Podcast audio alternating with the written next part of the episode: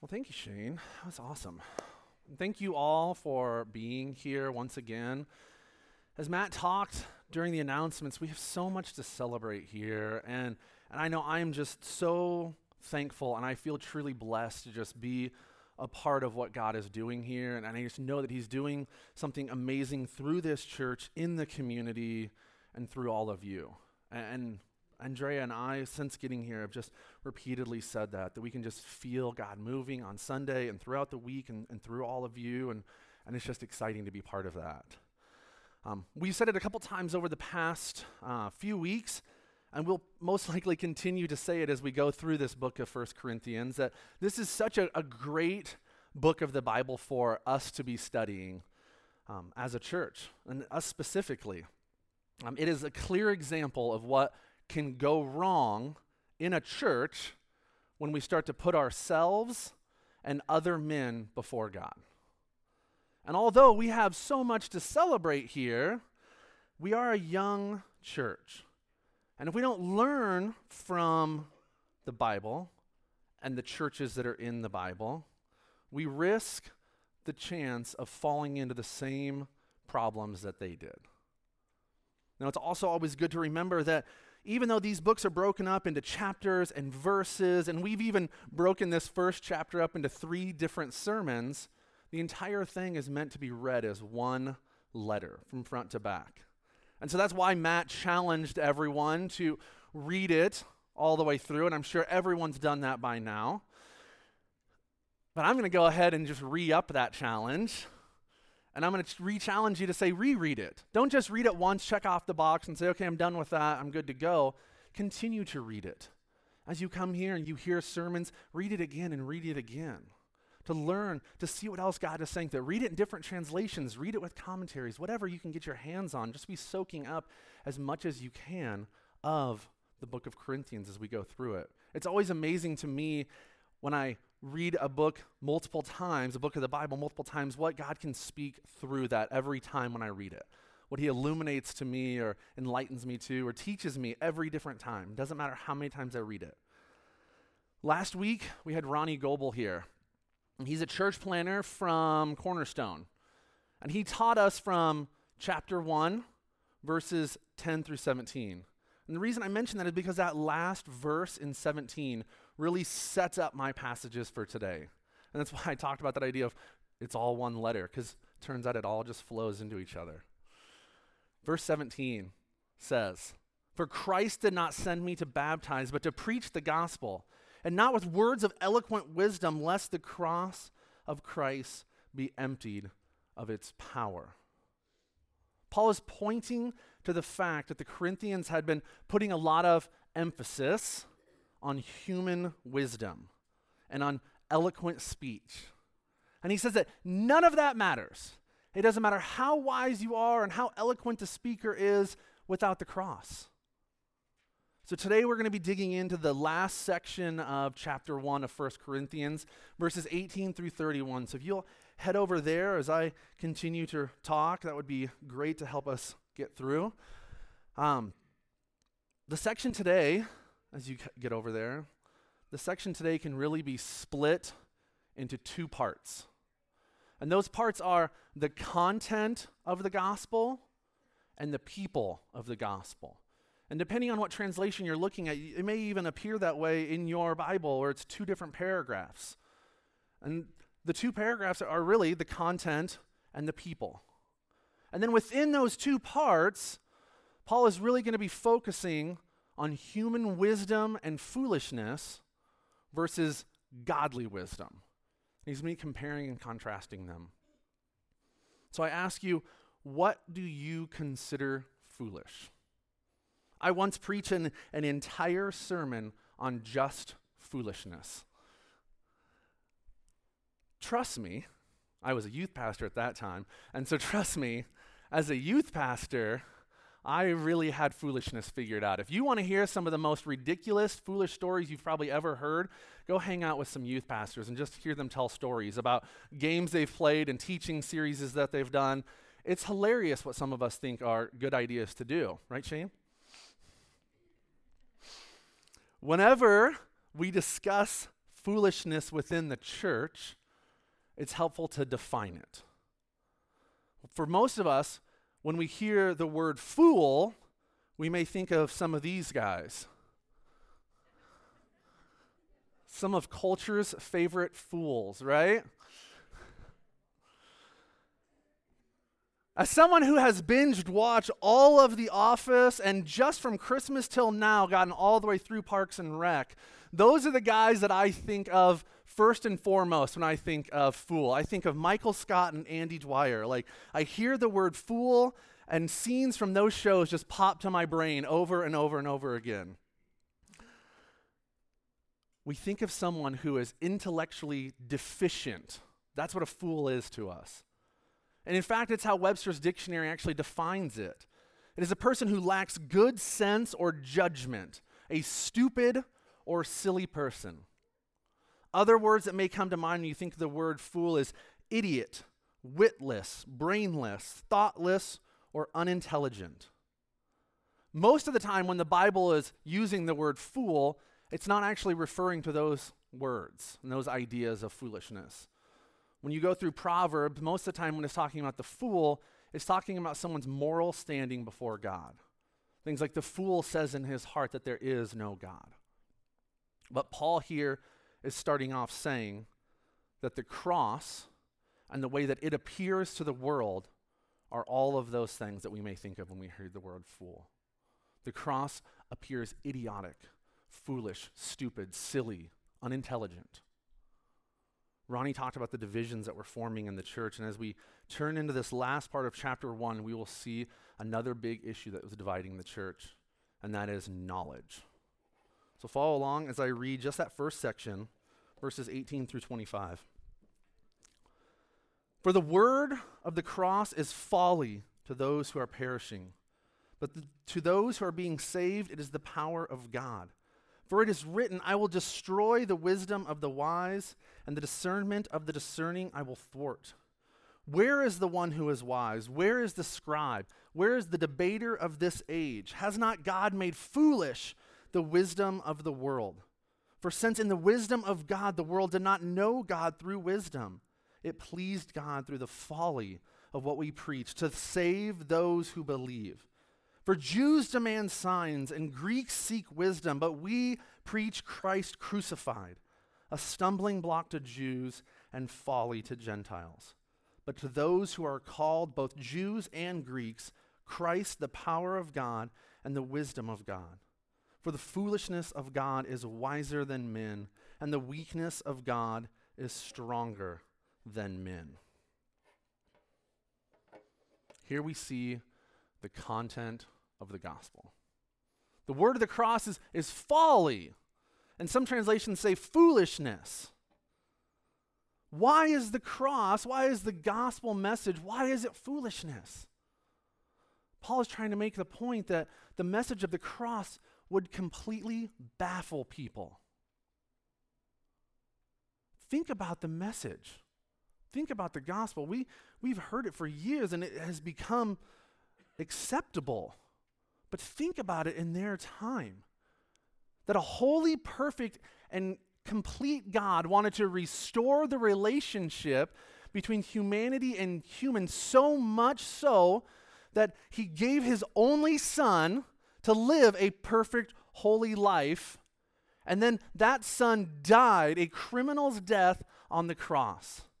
And if we believe in that message, we believe that it's true and we put our whole trust in Jesus, he will for, God will forgive every wrong thing we have ever done and ever will do.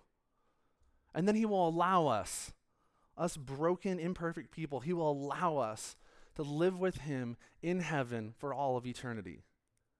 That seems crazy. And I can guarantee that it seemed preposterous to the people in this age and especially to the Corinthians. That's why Paul is writing this. He is telling them that not to focus on eloquent speech or, or watering down the gospel to make it more palatable for non believers. He's saying you don't have to make it less crazy. Just give them the message that I gave you. In verse 19, Paul quotes the prophet Isaiah. He says the word of the cross would destroy human wisdom, destroy it. Paul is using this Old Testament prophet to prove a point. He sees this verse in Isaiah fulfilled in Jesus. And he's saying, it was always the plan. What seems preposterous and crazy now, it was always the plan. Since Genesis chapter 3, since the fall of man, this was the plan. But yet they didn't see it. Let me ask a sidebar question. How many people like superhero movies? You're like, what is this? Where is this going? I love superhero movies. I absolutely love them. We go to opening nights and we watch all of them. I prefer Marvel, but DC's okay, but I love superhero movies. But there is one superhero that I don't like. And I often root against this one superhero Superman. Oh, I can't stand him. I, I, I hate him. I, oh, he is. I know at this point I'm causing divisions between me and some of you, and we'll work through that. We can love through it, but I could stand up here. There are numerous reasons why I can't stand Superman.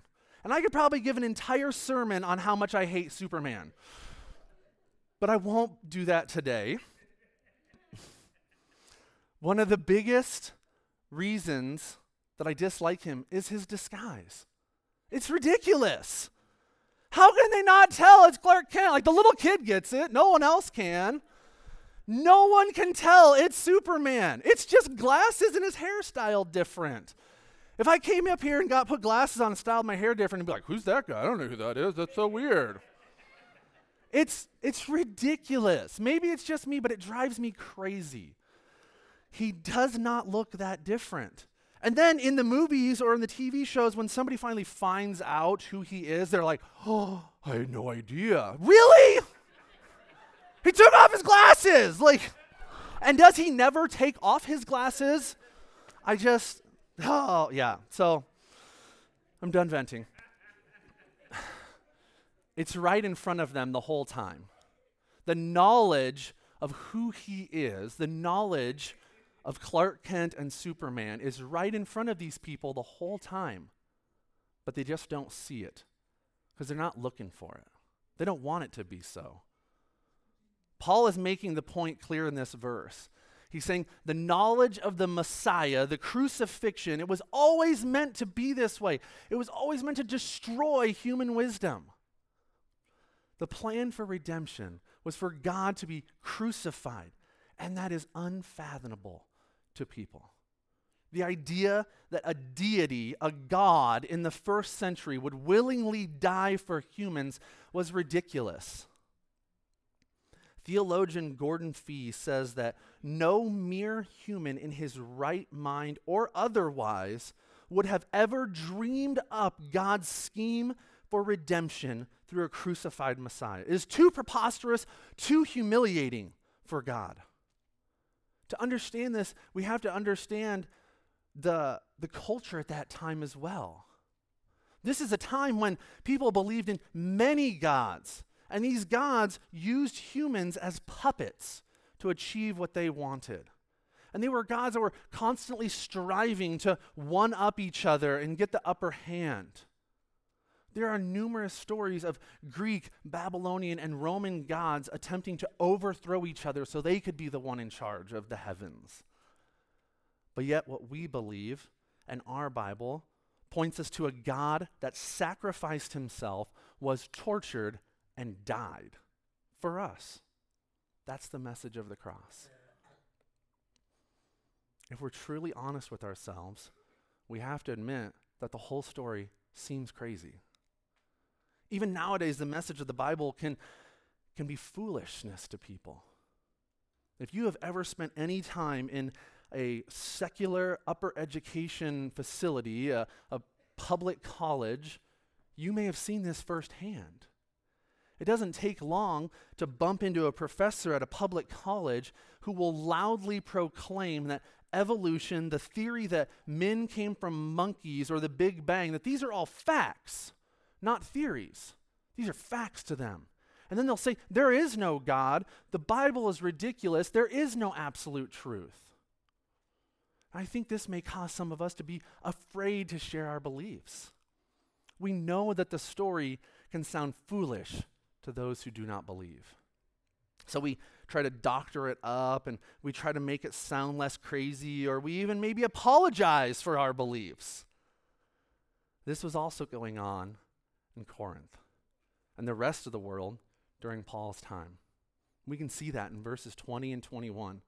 And it really feels as if Paul is speaking to even the atheist of our days. The last question in verse 20 Has not God made foolish the wisdom of the world?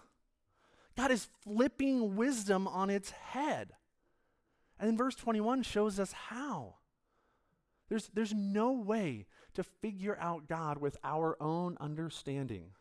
You cannot learn enough about God to be godly. It pleased God through the foolishness of what we preach and what we say. Christ crucified. That's the message.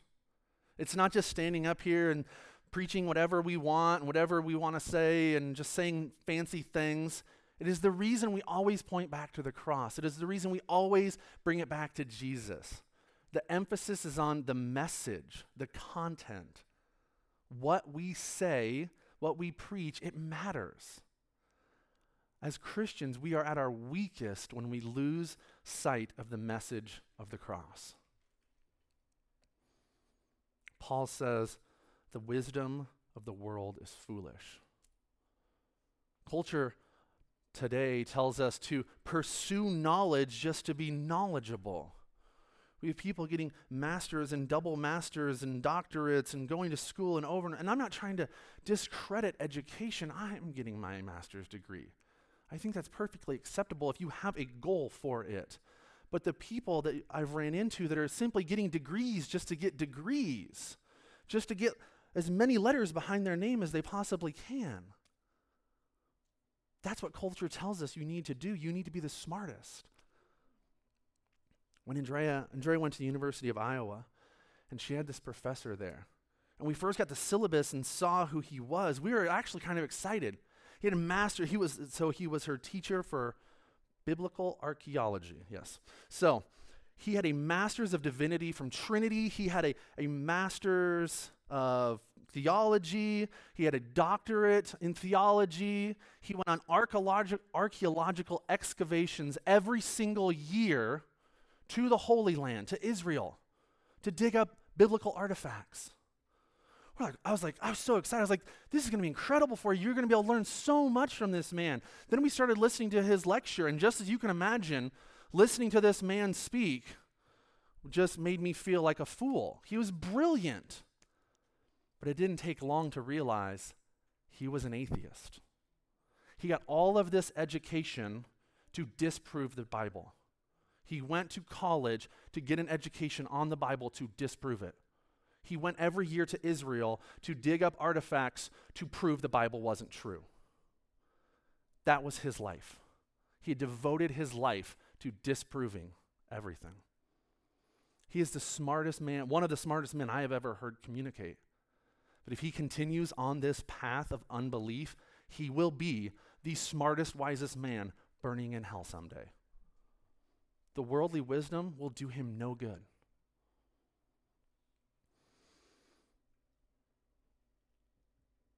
The wisdom of the world is foolish. It can be. The next section in verses 22 through 24 shows us the religious argument of the day. It says that the, the cross was a stumbling block for the Jews. The word stumbling block in Greek is a word called scandalon. That's the word that is used there, scandalon. And it's where we get the word scandalous from. The gospel is scandalous. That's why I, I, actually asked Shane to sing that song, Scandal of Grace, because it went so well. The words in that perfectly encompass what we're saying here. The gospel is absolutely scandalous. Everything about the gospel is scandalous. Like I said, the Jews had been waiting for the Messiah for hundreds of years. They had been memorizing the Bible and studying it inside and out. They were looking for the Messiah. But Jesus was not what they wanted, he was not what they expected. To the world, Jesus was an illegitimate son of from Galilee. Even worse than that, a town named Nazareth. The apostles even say that about Jesus when they first hear about him. In, in John 1:46, the apostle Nathanael asks his brother, "Can anything good even come from Nazareth?" Galilee was a, a region in Israel, sort of like a state, and within that region were towns like Nazareth saying that the Messiah was born in Nazareth of Galilee was like saying the King of Kings had been born in the most insignificant, poor redneck town possible in Israel. Galileans as a whole were looked down on by the rest of the Israelites. But even other Galileans looked down on people from Nazareth. So you have all that offensiveness to the Jews of who his parents were and what his profession was and where he came from, all of that offensiveness. And then you throw into the whole mess just the cross. That this Messiah died a criminal's death on the cross. Absolutely not. That's scandalous to them. It would never happen. God would never do that. Greeks also considered the, the gospel foolishness. That's what he says here. They did not believe in a bodily resurrection. That just couldn't happen. And they didn't see in Jesus the, the powerful characteristics of their mythological gods. He wasn't throwing lightning bolts or wiping out towns with tidal waves. He was just a dude that preached. They thought that no reputable person would ever be crucified. To them, death was defeat not victory. The good news of Jesus still sounds so foolish to many people. Our society worships power and influence and wealth, and Jesus came as a, a humble, poor servant.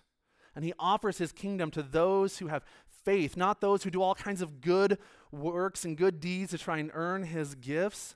That looks foolish to the world. But Christ is our power and the only way we can be saved. Knowing Christ personally is the greatest wisdom anyone can have. In verse 25, we have the, the end of this section, the content of the gospel, and it has this very peculiar saying. It says, For the wisdom of God is, or for the foolishness of God is wiser than men, and the weakness of God is stronger than men the foolishness and the weakness of God. What does that even mean? Like, to me, God is not foolish and he is not weak. There's nothing foolish or weak about God. Paul is trying to use human terms, our, our words, to explain an infinitely holy, perfect God. And sometimes those words just don't match up with who God truly is. But he's saying, even at his worst, even at God's worst point, which is still holy, perfect, and infinite, he is better than you at your best. Even at God's foolishness and his weakest, he is the best. God could have done something so much more powerful, so much more amazing, something that sounded way more smarter than the cross, but he didn't. He wanted to prove that even in what appeared to be his weakest attempt, dying, he could still save the whole world. God's weakness makes our strength look stupid. God's foolishness makes our wisdom look dumb. What is the point of all of this foolishness of the message? The end of verse 21 says it to save those who believe. That's the point of all the foolishness. There are only two types of people in this world dead or alive. No matter how smart, powerful, rich, popular, or moralistic you are, you are either alive in Christ or dying in your sins. There is no in between. There is no, I'm moving towards Jesus, I'm walking towards him. You are either dying in your sins or alive in Christ. Human wisdom tells us that there is no God, that we have to have proof to substantiate what we believe, that faith is foolish, that we need to learn more to understand who God is and to understand his plans. Godly wisdom tells us to believe in the unseen, to trust in what is not cool or popular, to have faith in when it seems that God cannot be real, that he is distant and far off. Just to have faith. The last few verses in this chapter point us to the people of the gospel. And as we said, the, the content is as foolish as it is, the content of the gospel, but the people of the gospel carry their own foolishness to the world. Verses 26 through 31. It says, For consider your calling, brothers. Not many of you were wise according to worldly standards. Not many were powerful. Not many were of noble birth. But God chose what is foolish in the world to shame the wise. God chose what is weak in the world to shame the strong. God chose what is low and despised in the world, even things that are not, to bring to nothing things that are, so that no human being might boast in the presence of God. And because of him, you are in Christ Jesus, who became to us wisdom from God, righteousness and sanctification and redemption so that as it is written, let the one who boasts boast in the Lord. The people of the gospel seem foolish to the world. Paul is really calling out the Corinthians here. And it's funny because we have already heard these Corinthian believers were starting to boast in themselves. They were bragging about which leader they had gotten saved from and learned from. And in the next few chapters, we're going to see that they were bragging in their spiritual gifts and what they could do for God. They were making it all about them. But Paul, in this amazing way, just puts them all in check. He says, Not many of you were wise, not many were strong, not many were noble. It's like he's saying, I remember who you were. I spent time with you people. I know you. You're not that great. You're not that special. Remember that. Just, I want you to remember who you were, because I remember. But that is who God chose to use in Corinth. And it's who he often chooses to use. Just think about the apostles. The men that Jesus pulled close to him and attached to him, the ones he chose to carry on his mission fishermen, shepherds, tax collectors, and zealots. These were the biggest losers of that time. Fishermen and shepherds were considered to be the lowliest of jobs. They didn't require much education, if anyone, any. Anyone with a staff or a net could probably pull it off. And they were smelly jobs. They smelled like fish and sheep all day long. Like that's it's not a job that people aspire to be in first century. Then we have tax collectors. Even nowadays, people don't love tax collectors. No one loves getting that call from the IRS. But back then, almost every tax collector was a crook. They tar- you're laughing. Well, maybe it's still right? That's what you're thinking. But I'm sorry if any of your tax collectors. I don't know. Back then, they were almost all crooks, and they would charge extra so they could skim some off the top and line their own part pockets. Then you have the zealots. One of the apostles is specifically referred to as a zealot in the, in the gospel when it's saying who Jesus chose. It says, and Simon the zealot. Nobody else is referred to uh, by their profession, but Simon is. It's like, we just want to point out we have this guy with us. They were the terrorists of the first century. They believed that God would bring about the Messiah by them personally overthrowing the Roman government or whatever government was in charge at that time. So they would stage violent oppositions to the foreign governments that were controlling them, even if it meant that their fellow Jews were injured or killed. They didn't care. They would just blow up synagogues and temples and burn things down because they needed to overthrow the Romans. Now, as we continue through the Gospels and the rest of the New Testament, God's chosen people don't get much better either. Prostitutes, traitors, murderers. I think about this often as I, I read stories about God's people. And I think about the idea of talent scouts. Talent scouts for professional or college teams. Talent scouts are sent all across the country to find the best players in a certain sport. And when you have an athlete that seems to be better than all the rest, scouts come from all over the country. Little itty bitty Ames, Iowa really came under the focus several years ago, right? We had Harrison Barnes at Ames High. We had University of North Carolina and Villanova, and even Iowa State was trying. And the Chicago Bulls are coming, and all of these teams are coming to Ames, Iowa to watch this guy play. Every team wants to get the best player because then they have the, the best chance to win the national championship or the Super Bowl or the World Series. If God were a talent scout, he'd be the worst. He's the worst talent scout. He'd probably get fired, right? Because this is who you brought me again, God? Come on. Let's, let's, let's get some better people. Human wisdom tells us to pick the best, the brightest, and the most talented.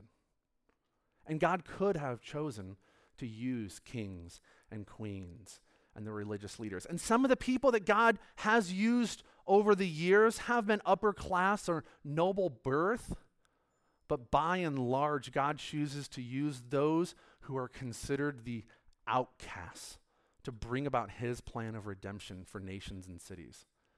Now, I don't know about you, but that gives me so much hope. I have a chance. You don't have to be a superstar communicator of the gospel to be effective. But why would God choose to use the lowly, the despised, the foolish? Verse 27 says, to shame the wise. And verse 21, 29, so that no man may boast. I bet if God would have sent Jesus straight to the religious leaders, and Jesus would have walked right into that temple in front of the Sanhedrin and the Pharisees and the Sadducees, and he would have transfigured himself and revealed the full glory of God in front of those religious leaders, the story would have been much different. They would have immediately put him in every temple, and the entire country of Israel would have believed. But that's not how he chose to do it. He did it on a mountaintop with Peter, James, and John he revealed himself to three fishermen, two who had anger management issues, and one who was a coward and would eventually betray him in just a couple more chapters. Those religious leaders had drifted from God, and they had put all their identity in their religious activity. God was shaming them for their religion and their human traditions. God wants to make sure that we have everything we need in Him not in our powers and abilities, but everything in Christ. God chose to use the people that He has so that all glory and honor points to Him. Now, when Tom Brady wins another Super Bowl this year, when he wins another Super Bowl, it will be all about him and his team. Because he's amazing. It's what he does. He wins Super Bowls. Even when it looks like he can't, he somehow wins them. I don't know how he does it, but he does. When you turn off the TV because you're like, well, this one's over, and then he wins. Like, it's, it's incredible what he, what he does, but it's all about him and his abilities and his team's abilities. But when God sends a man to a foreign country and that man can't even speak the language, and yet somehow through a broken translator, God uses that man to save people in that country, it's all about God and the fact that He can, and what He can do with broken, imperfect vessels. Godly wisdom says that it's not about us and what we can do for Him, it's about what God can do through us. You don't have to be the best or the smartest or the most talented. You just have to believe in Him and be obedient to what He is calling you to do next. Just take that next step in obedience. Lastly, in verses 30 and 31, we see what we have been given through Christ Jesus. That's what we've been given. We've been given Jesus. And that's honestly all we need. Jesus is wisdom. The Bible tells us that true wisdom is found in knowing and obeying God. And we do this through Jesus. We cannot fully know God apart from Jesus and His Word. Through His Word, we understand all that has been given to us. As followers of Jesus, we are considered righteous, we are considered sanctified, and we are redeemed. Now, as we close chapter 1 of 1 Corinthians, we can see the mistakes that they were already making, and we're going to see many more mistakes. They were not living up to their holy calling, but instead they were following the standards of the world.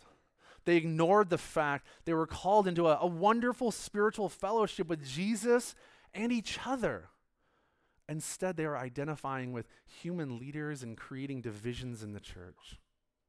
Instead of glorifying God and His grace, they were pleasing themselves and boasting about men and their own wisdom. They were a defiled, disgraced, divided church. But before we pass too much judgment on the Corinthians, we should always examine ourselves. Because, like I said, it doesn't take too long for us to start to slide into these behaviors as well. We need to realize that we all are able to fall into the same sins as the Corinthians. God's message and the people he chooses to use don't make sense. And it's hard because we all want a God that can make sense. We want a perfectly packaged up little God that we can present to people and say, This is what I believe. And it makes sense. See, why wouldn't you believe in this? The fact that Jesus was a, a poor boy from a poor family and that he came from a loser town was far from human wisdom. The fact that God chooses to use imperfect vessels and outcasts like me is foolish. Outcasts and imperfect vessels like you all, it's foolish. When you feel like you aren't good enough, smart enough, talented enough, rejoice. Because you are in good company. We are all not smart enough, good enough, moral enough. God has chosen us, though.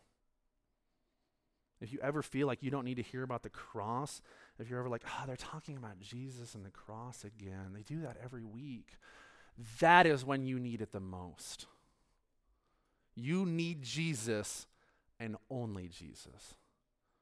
I want you all to leave here today and realize that the gospel is foolish to the world of the world around, world around, world around, around us. It is. It's scandalous. It's foolish. And it's offensive. But it's powerful.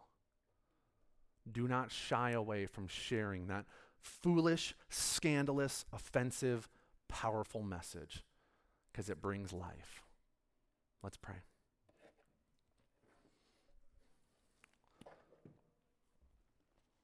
Father, the message of the cross, it doesn't make sense at times. And sometimes as we learn more and more about you and what you've done, it makes even less sense. And then we start to try and figure out why would you choose to use us, God? Why would you use me? I'm so broken.